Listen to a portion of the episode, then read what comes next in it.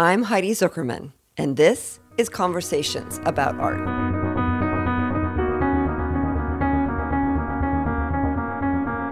I've spent my life connecting people to art to make their lives better. This podcast talks about art in contemporary culture and why we should care. Each episode is an impactful conversation with people I find interesting and think you will too about their life, values, and always about why they think art matters. This is Conversations about Art. Hey everyone, thanks so much for tuning in today. My guest is another artist. She is the Spanish born artist, Cristina Iglesias.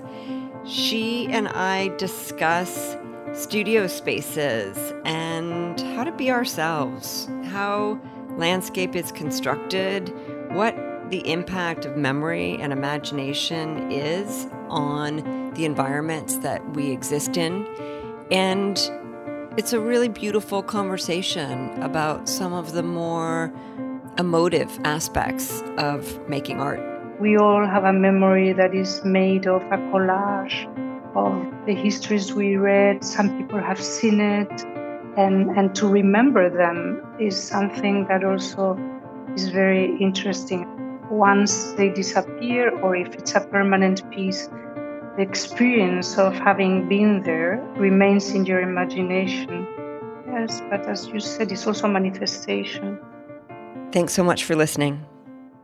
Why don't we start off actually by having you talk us through what your studio looks like and what it feels like to be in that space? Yes. Well, this is, as I said, is, is not my main studio. It's a I mean, a studio where I, let's say, retire sometimes, or uh, now is a vacational time or half vacation because I'm working here and I have drawings that I'm doing and also some silk prints on silk that I, I do, you know, monotype, so I paint on them. So it's, it's re- really a place of reflection upon mm. projects that I have ahead, but also others that I've done. So I have a lot of books. I'm in the middle of doing a couple of books on projects that uh, we have done. Also some Zooms here, so I have the computer and uh, but it, I have a beautiful view to the countryside here, which is very nice. There's a big mountain and mm. uh, very very rocky, and then the the sea a bit on the distance. So I, I love to be here. But I mean, normally my studio in Madrid is more hectic. That's why to be here is uh, sometimes very, very nice. Are there architectural similarities between the two studios? No, not really, not really, because this is, as I said, smaller and it's more cozy somehow. Well, though the, the studio in Madrid also has different rooms and spaces. And I also work a lot what I call an extension of my studio. I mean, many of my pieces I use casted bronze or other metals, but there is a foundry in the Basque Country, that's where I come from, that mm. where I consider like a an extension of my studio, and that is very different than the studio in Madrid and this one because it's more, of course, it's a foundry. We were talking about the studio, so this is the the studio in Madrid is also very nice. It has a garden, well, a, a garden that is full of pieces and things, and you know, so I have an outdoors and an indoor space. But I work with more people. Here, one of the differences is that here I work alone, mm-hmm. while in Madrid or in in Eibar, that is this place I, I was telling you, I work, of course, with a team of people and a team that is fantastic. I have a, a, woman that is an architect and people that cover the areas that I imagine but cannot, let's say, give the, the right solution. I need them. yes, yes. Uh, I've been talking with people recently about the differences between working with a team and leading a team and, and working independently. Obviously, as you referenced, different things can can be done differently. And I love this proverb, right? That African proverb that if you want to go fast, go alone. And if you want to go far, go together.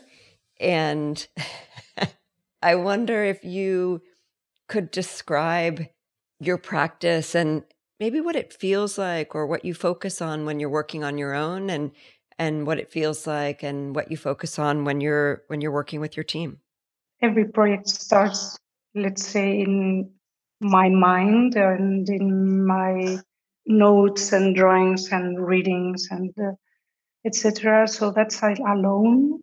But I, I agree that and, and in my personal experience but also my practice uh, requires many times a team and to to collaborate with with others. And, and i'm collaborating with architects for example doing projects. And it's not only the team in my studio but also my team in conversation and dialogue and uh, discussion with a team of maybe uh, an architectural office or we also work with the gardeners and the people that uh, keep the land and all that is so important.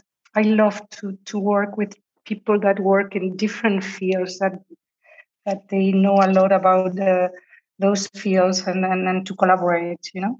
And as you said you can go far absolutely i definitely want to talk about your project at madison square park and i'd love to go back a little bit first and ask you when you first came to art. I always love art since a child, but in my very young age, but also science. So I, I actually did three years of chemical engineering and art at the same time, you know, but reading and studying, etc. And then I I decided to commit myself to art and uh, and try to find a voice, you know, my own way, my own language. And it was my very early twenties. But uh, before that, it was more a, a love, no, a love that I love to to read about art, to visit museums, and um, yes. And then I started doing exhibitions and well, I started doing pieces. Let's say I always was attracted to space. I also always liked architecture, and, and but, but more space in a more let's say general or or philosophical understanding or search. I, I looked a lot to painting too because because of the capacity of illusionism that painting has, and I always was thinking, well, maybe I find a way to to do something that that that creates a place but uh, that also can have that illusionistic side you know like that uh, dream um, space that is not totally present in the physical experience what do you think the difference is between art and architecture one always says that is the, the i mean that architecture is functional and uh, and art doesn't need to be. I, I, I think there there are very things that we share in common that is can be the sense of proportion, the as I was talking, the the, the I mean the, the preoccupation of uh, feeling or a certain feeling for space. I think we meet, or let's say, sculpture or or art, because I mean, sculpture is a very broad uh, name for many things that are done in three dimensional art forms. I mean, it meets, or let's say the connection is more poetical in, in art than in, uh, in architecture, I think. I have to say that when I, I've done several projects where in, in cities, and I, I mean, thinking in public space, you have to consider a lot of elements. Um, prepositions, but also uh, restraints that that are given by the by the architecture, but also by the security and many other things that architects also have to deal with. So, when you describe your practice to people that you meet, what do you say? What do you say that you do? I think that I always repeat uh, is that I construct places, places to be, places mm. to to have an experience, and uh, through that experience to be with others, but also with yourself. Mm. That's what I think is my main concern, and and it not, doesn't need to be only the public pieces. I mean, it can be a small piece that is for a corner. I love this idea of facilitating that experience of of being with others but also being with ourselves and it seems that we're we're striking on a theme already in the conversation about this balance between self and other and the individual and the collective and the experience of of both. Yes i mean for sure. I think that's uh, part of my main concern you know this idea to to that you can maybe construct a play a gathering place. I think my pieces have always a side that is very psychological. I mean that the person i mean that many things that i think of that are part of the piece affect your senses. Yes a phenomenological experience and it depends who comes or if you go one day and and again another day that's a, a dream for an artist to say well they will come again and look at it. Of course. Yes yes i think that's a, a, very interesting subject to think about to to reflect upon it. I mean the, the, as you said no to meet with others sometimes people you know and, and also with strangers. Even now thinking in the times we passed that we were isolated and i thought a lot about the, the importance of creating places in the city where people can meet and do in a way that there is something that makes you at one point see more than what you are looking at to go let's say into yourself mm. i love that idea of the something more I'm just kind of letting that idea roll around in my brain a little bit. I had this experience of uh, being in Thailand and, and working on my meditation practice and doing merit. I, I think about art and artists as, as offering merit and doing merit. This idea of, you know, giving back, doing things that are selfless, making offerings. And in this circumstance, when I would perform merit, then I was blessed, right, by the monks. And and the the English translation of the blessing was something like what you wish for or something more right now. and it ties in for me to this idea that we can only hope for things that we already know. And if we open ourselves up to things that we don't know and, and the fact that there could be more than we could ever have imagined, I, I think it's filled with possibility. Absolutely.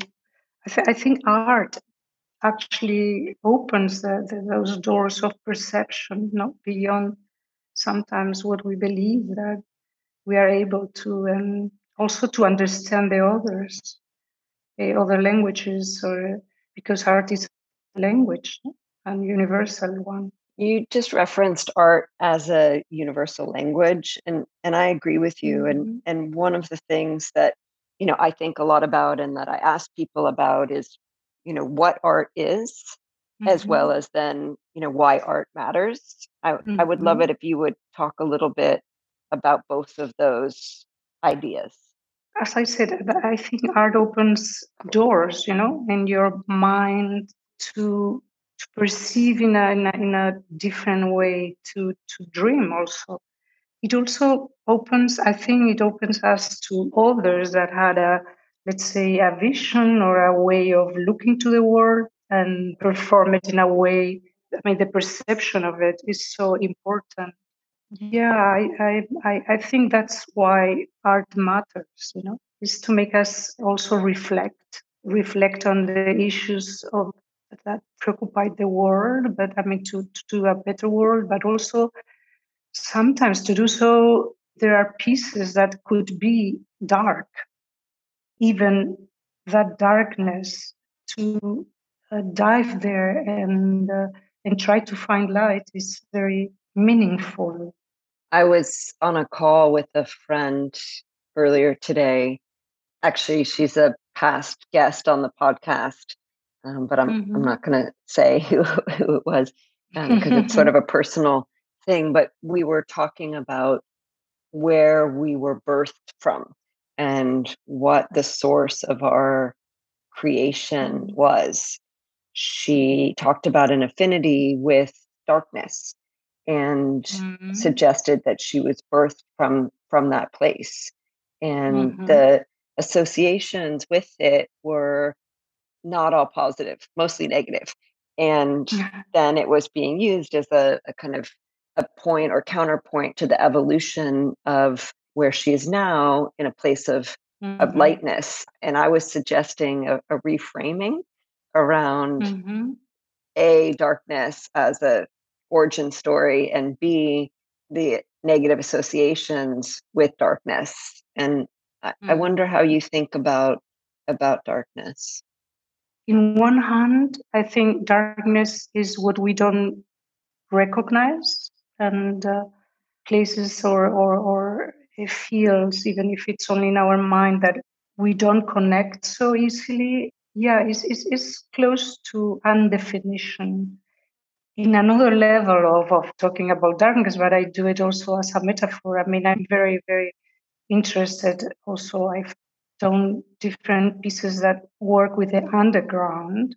The underground is dark, but it's full of life and, and, and full of connections. And so I believe that darkness is a place that is full, no?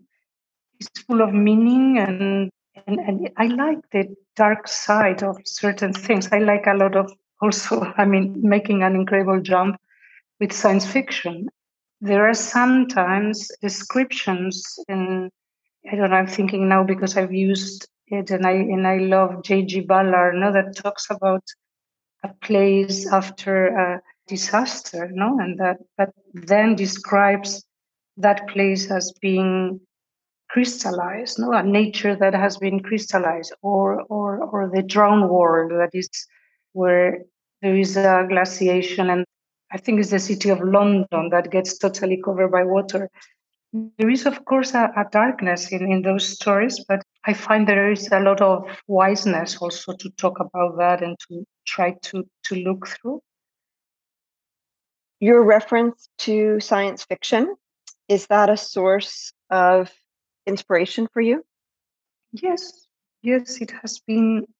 Maybe, as I told you, I mean, because I, I think oh, the the science fiction, well, certain uh, science fiction that I'm interested is uh, is full of, I mean, full of descriptions of worlds that are very dreamlike, but at the same time are made by written by physics physicians. So people that really knew about the scientific side of it, but they described it as an imaginary world.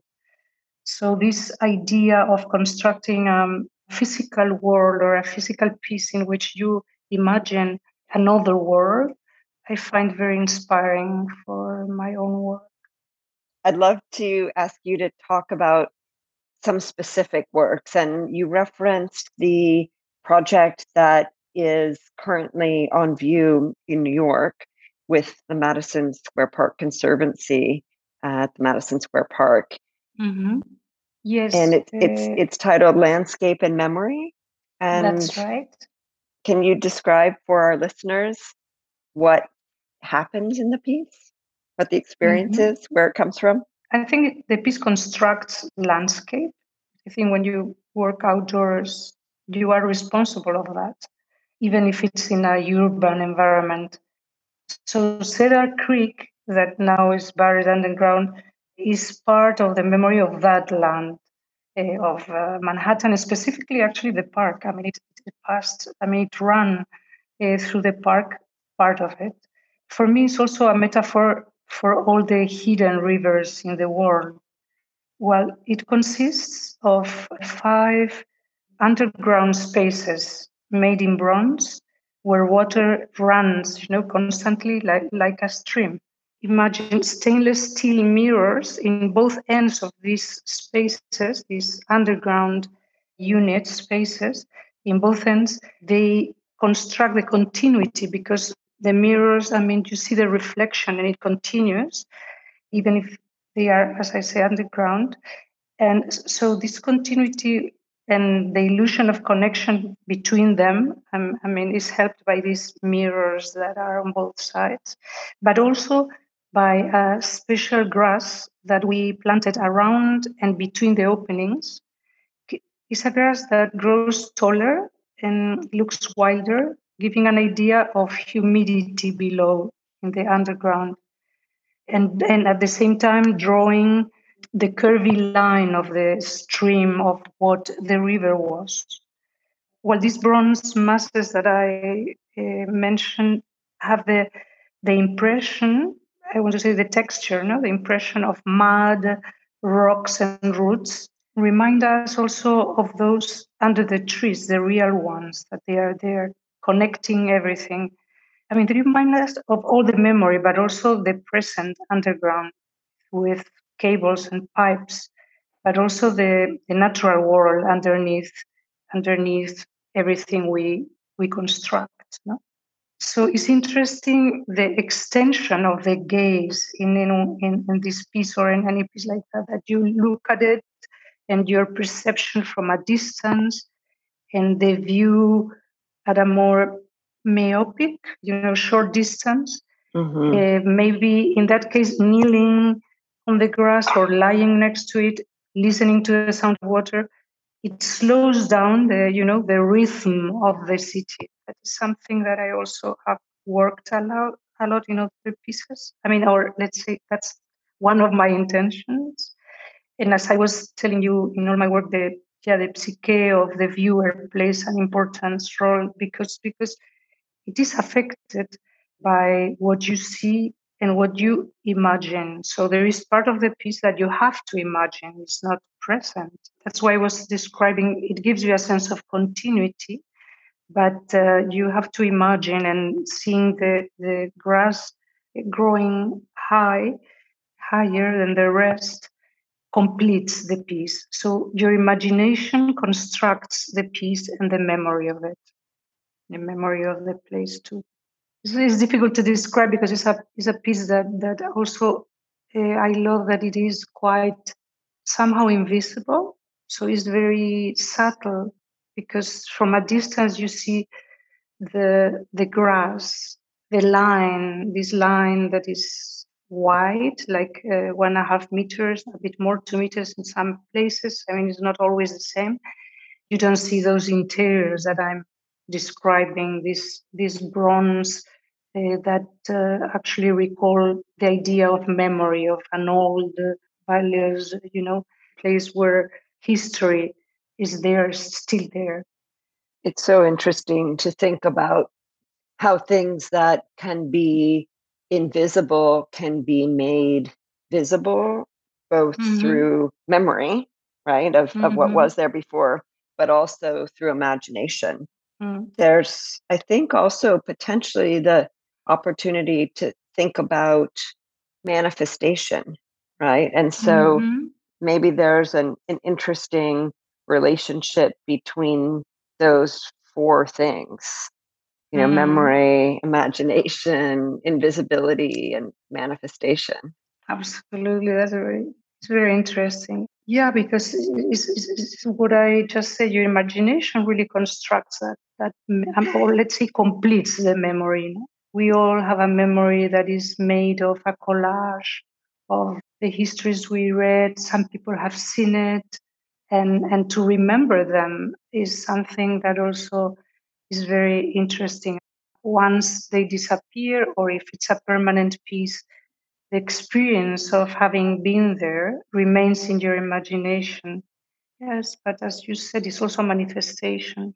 I think it would be really interesting for our listeners to get some insight into how a work in the public realm happens. Will you talk through the invitation that you received for this specific project and mm-hmm. then maybe your visits to the site, things mm-hmm. that are are very potentially obvious to, to you from mm-hmm. your experiences, but might be invisible mm-hmm. to our mm-hmm. to our listeners. Mm-hmm. In this case, because it's a it's a temporary piece, artists are being invited to propose a project and do a project uh, in the space of the park. And then while I went through looking to maps of the of the park and, and Manhattan and so the site and and I was thinking because I've worked as I told you and you know with the I mean underground rivers I mean the idea of the water running that still is there even if we have constructed upon them so I proposed my project and curator we had discussions about it I went to the public library I mean to have more information of the site. But as I said, also for me, it's a metaphor of, of uh, situations like that in other places in the world. We discuss about that. Now we are working on the small public publication that they do. Then I, in my case, I constructed. Well, we thought on constructing the bronze parts in the States, but but at the end it was more economical to do it in Spain and, and send them in a ship. That's what, what I did. So I worked uh, with the information that I got on the site and the information that I have in my the memory of my pieces too, with my own work. And well, uh, I developed that, and then I, at the same time, I worked with the team in New York on many issues. One of them, of course, the preparation of the site, the drawing of the river, how we had to let's say, uh, do it in a way that didn't disturb at all the roots of the of the trees there. So there is a fantastic team that take care of the park, and we work together on that. And then we had to dig spaces where the units will go. I mean, these underground bronze units, and uh, at the same parallel to it, I was doing them in in Spain. When they arrived, we installed them. Each of them has a the illusion of, as I was saying, I mean, because it's like the it's a very simple mechanical. It has a motor that moves the water, but it's it's quite simple, and each of them is independent. But the illusion is that they are all connected. And so the, the installation was a very important moment. This grass that I was describing, well, that is uh, fountain grass. And, and actually, I'm very, very happy because with this type of pieces, then I mean, I'm very interested, as you know, also in the in the idea of growing, the growth of things, and in this case, of course, the, the how it has changed through these months. And now I'm going again, and I've been photographing it and and of course there are organisms and, uh, and insects and sort of life living there apart from the human beings laying around so but the way we constructed it was as i explained so i was invited and i responded with that what's the most surprising like, thing about mm, the project you only see it when it's there you know when you put all the elements even if if you have done a model, you know that I did, I did models, but it's never close to reality, you know? It's an idea that true. that you you have in your mind and you think it's gonna happen, it's, it's gonna function. And then there is a lot of improvisation and it has to be, you know, at certain sides of it, you have to be flexible, you know, and, and see, no, this doesn't work. We have to make it wider. The grass has to grow higher. This, that, because then, of course, the grass is quite interesting way of creating a barrier. But at the same time, when you get close to it, it's like very so organic. I mean, you look into it, and I've been surprised by that too. How, I mean, it looks like a cave, you know, in a very organic way So I'm surprised of how it's growing and how it's functioning and, and how the people relate to it, you know, which is very important. Of course, here we are talking about a park, so people use it already, even with all the pieces, or if nobody does anything. So I didn't create a new place to be. I create a new experience, and, and I'm surprised always, always, with how people react, and they give me ideas and responses, and uh, and also the problems that you find. I, I've been surprised all the way. What's your favorite thing about being an artist? My favorite thing is is to keep having interesting projects. You know, projects that make me think, that make me imagine worlds that I haven't been or or others that I I know, but I haven't experienced but but uh, by now. But it's always surprising, and so I would say that this is the thing that I I like most of being an artist. That you have projects that you never totally foresee. You know, the dreaming side of it. I love that you just said that because actually that's where I was going next. Is to ask you what you dream about. I dream I dream about being able to do pieces that could, um, as we were saying, open minds or help to create places. Uh, I'm repeating myself, but my dream is about that, is about being able to, to make pieces that really, I mean, we were saying before about not, not being functional art, but I think it is functional actually in a psychological way. Maybe that's uh, a dream to part part of my dream. So, expanding it beyond the idea of what you dream about with your work, what do you dream about in, in general in life?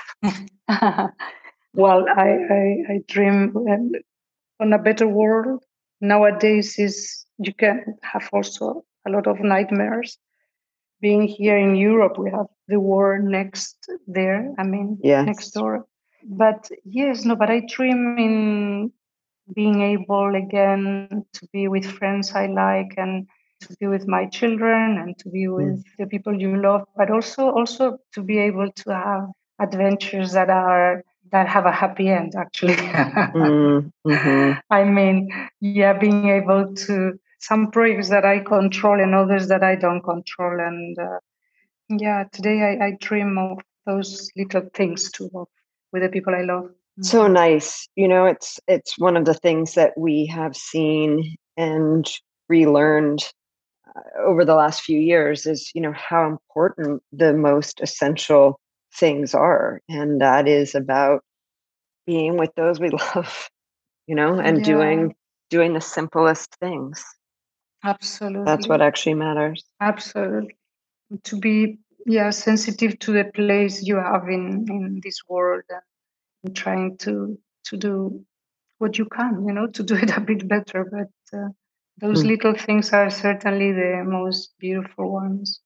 I dream to dream, you know. I mean, mm. I think hmm. that's a wonderful thing for an to be an artist to to be able to dream. What have I not asked you about that you'd like to to share? I'm so interested in a very, you know, abstract way when we talk about what you don't identify, you know, at first sight. And uh, so I, am interested in, in, in create pieces and, you know, like others that I've been doing that, that are in betweens or places of transit. Hmm. Uh, like That's the piece that I just, yes, like the piece that I just did in the Royal Academy in London that is called Wet Labyrinth with Spontaneous Landscape. And I'm saying this because that idea of spontaneous landscape uh, is connected to what we were saying, because it's like a dream too, but a dream that comes true that actually during the pandemic there was pieces of grass growing between the the floors of the cities you know the so this room that is a is a labyrinth that also water drops along the, the bas reliefs that construct the the intricate inside is again an imaginary space, but it's it's an in between, you know, between the the busy Piccadilly street and the entrance to the Royal Academy. while I've done many pieces where there is this interplay between the interior and the exterior, and in this case also along the narrow alleys and the thin openings, to this exterior landscape that I uh, develop with the help of engineers that helped me to create a structure that in, on top of the of the stone we could create volumes with a landscape that could feel that could look spontaneous no? I think that's also a very interesting way of working with as we were saying with this imaginary world that is uh, to do pieces that at the same time are open to the to the changes that the weather uh, its own the humidity and time can provoke no? Like organism insects living in in them and and that can live and grow in this environment. And i think it, that makes you i don't know makes you think and connect with life like the piece i did also in in the island in this lighthouse also connects you with the deep sea you know with an idea of and and the journey to it is part of the piece and is very cinematographic the, the, the if you think that also when i do a piece i i also think in the way you will in the journey to it, in, in the mm. way you will approach it, you know, and uh, wandering around in that case in an island that is very small, but to open a door of a house that nobody has been because we belong to the to the housekeeper, the, the lighthouse keeper, and confronting an, an, a sea abyss, you know. Uh, well, the fiction, confront a fiction. And then we were talking about memory. Then you come back in the boat from the island and and that experience is inside yourself and and when you look from the distance to it you remember that i love the idea of remembering remembering things that you may not actually have known yes right? remembering someone Absolutely. else's memories Absolutely. Yeah. this is true. And, and then to reconstruct those memories, no, with your own memory and, and the memory of others. That's a a very beautiful thing to do because it's yeah it's to, to take into account also history and uh, and very personal memories of of people that live in your city or your neighborhood part of the reason i i do these conversations is to make art more transparent for people mm-hmm. by mm. giving people access to listen in to conversations with artists and with others mm-hmm. and to know that people hear things differently based on who's mm-hmm. saying them and this this belief that you know if we continue to talk about the powerful aspects of art and the effects that it's had on my life and the lives of mm. of the other people with whom I'm speaking that it mm. opens mm. up that opportunity for others and you speak about such poetic and abstract and engaging and enlivening aspects of, of creativity and creation and object making with such poeticism that really evokes the experience of your work. Listening to someone talk about it is is certainly not the same as being able to be in the presence of the objects. As you said transiting and mobility is has been interrupted. So the mm. opportunity to hear artists describe works that people might not be able to have the opportunity mm. to experience themselves is, is such a such an honor and such a privilege and i'm so grateful for you doing it. Well i'm so grateful for being talking with you really. Thank you for inviting me. Hey everyone. Thanks so much for tuning in today I really enjoyed that conversation with Cristina. Next time, my guest is Dr. Salah Hassan. He is the founding director of the Africa Institute, as well as holding a variety of academic positions, including at Cornell University, where he's been a long time, as well as Brandeis and other places. He has curated a lot of exhibitions, including one that was very important to me and influenced my own curatorial practice and some of the choices I made. Conversations about Art is part of HiZ.art, a multi platform project that connects all to art through a podcast series, books, talks program, brand collaborations, TV, and more. This episode was mixed by Dominic Anthony Walsh. Our theme music was composed by Eric McDougall. If you like what you hear, please subscribe and review us on whichever platform you listen, as it helps us further our goal of connecting all to art. We will be back again every other Tuesday with new episodes. Thank you so much for being a part of our community.